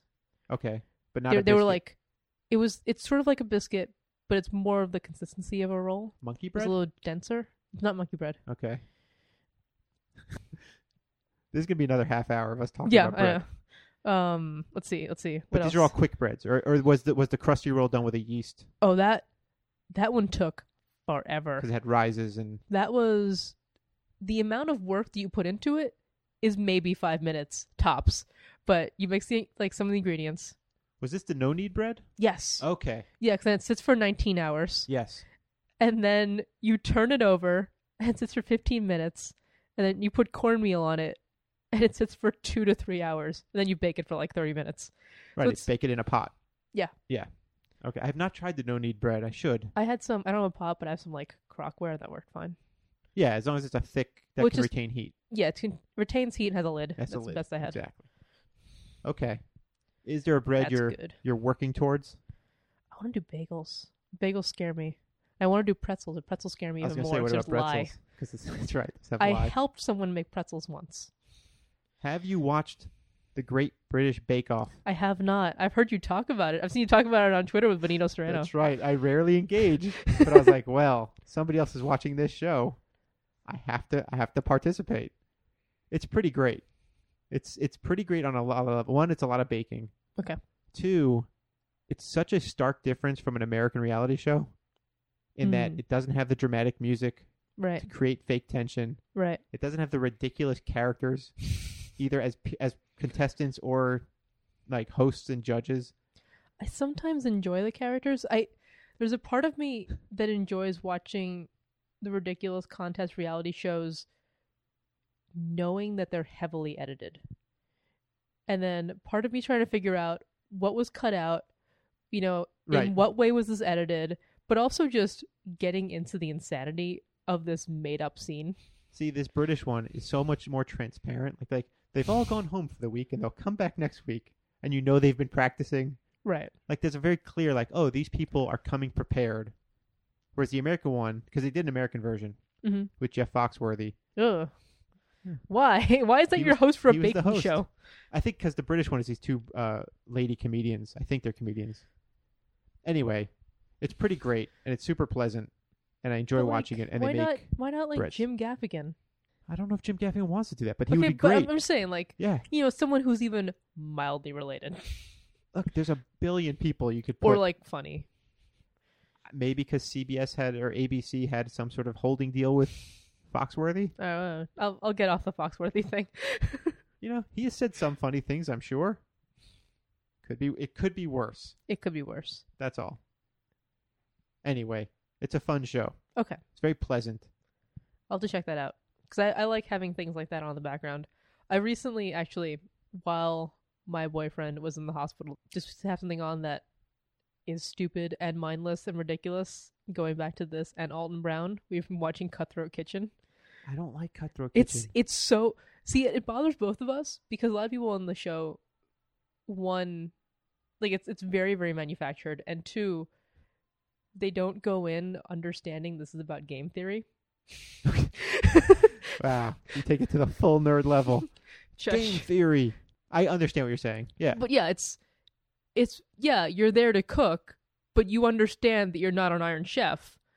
You're there in a ridiculous show where you're given chances to screw people over, and how to do that. right. And there's There are ways better. to do that. there are ways to do that, and maybe like two people do it, like the entire show. Yeah, I think that's my problem with the show is I want to. s- I love watching people cook. Mhm. There's something. It's like you know, I guess the way people like ballet or whatever. I love that. The process, seeing just what's happening. Mhm. And that show's not about cooking; it's about game theory. I guess the parts of it that I like where it does cook cooking is when they actually do start the cooking, and someone's been given every horrible ingredient, and they're like, "Okay, here's what we do," and there's like some intense level cooking going on when they try to figure out what to do with it's that. cool, like the creative thinking I like, Mhm. but they don't show enough of the cooking. I want Right. to see hands on tongs. I want to see things flipping. That's yeah, it is nice. You know what I mean? I want to see like ingredients going into the pan and what happens when the things. Re- I want to see the chemistry. Right. That was why I like Good Eats. Yeah, Good Eats is very good. I love America's Test Kitchen. PBS. Okay. There was an old show that's on YouTube you could find it called Great Chefs. That show was awesome. That was just like documentary style Hmm. with voiceover because they were all speaking other languages. It's good. Hmm. All right, we have gone as far off completely. topic as possible. And that's my buzzer. So Okay. thanks, Erica. Thanks.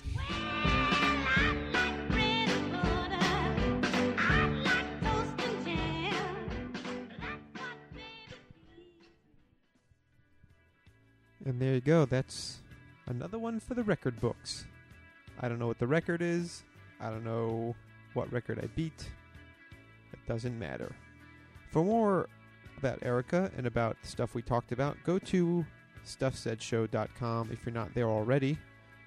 I usually drop a bunch of fairly extensive show notes with art and video clips and whatever else, links to things that we talked about. Also on the website, you can leave comments in the comment section. You can also donate to support the show. If you don't want to leave a comment, you can email me. Like if you don't want to leave a comment but still have something to say, let me put it that way. You can email me directly at stuffsaid at gmail.com. You can also on the website join my mailing list where you get a monthly email that tells you what's coming up on the show and other things that are going on. And I'm on Twitter at Greg Schiegel, G R E G G S C H I G I E L.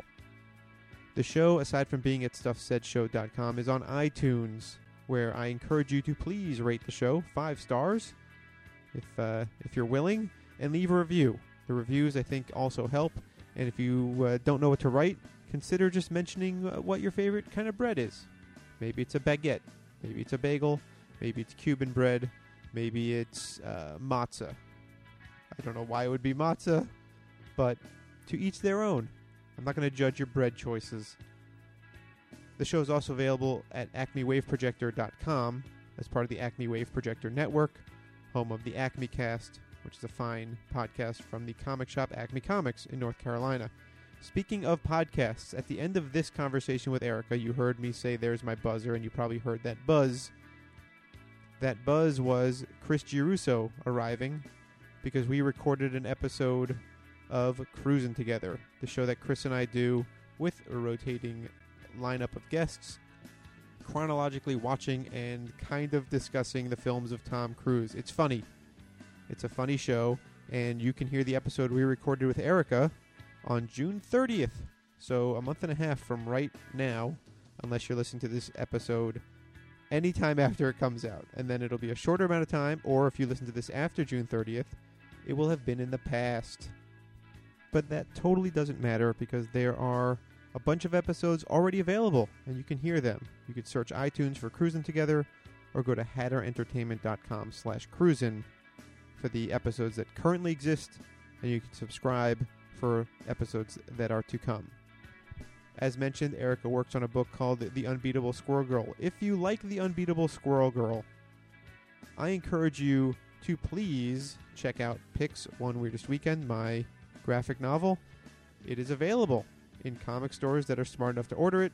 It is available on the internet at things like Amazon. If it says it's out of stock, don't believe it. Order it.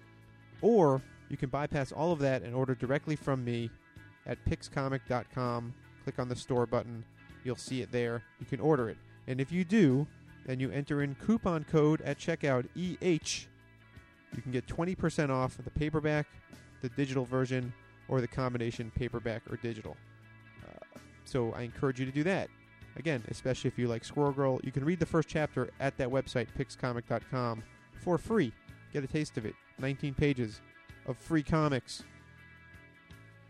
I'm going to be at AwesomeCon in Washington, D.C. the weekend of May 29th to 31st. If you're in the area and attending, please come by and say hello. I'm doing a panel on that Saturday morning at 10:30. I'm doing a, an activity in the kids zone on Sunday at noon, and I will be at a booth doing what I do, selling books, drawing pictures, etc. The theme song for Stuff Said is created and composed and performed by Craig Chin. You can see more about him at rudeanagrams.com. And for more about me, go to hatterentertainment.com, H A T T E R entertainment, all one word, dot com. That's about all the stuff I have left to say. I'll see you next time.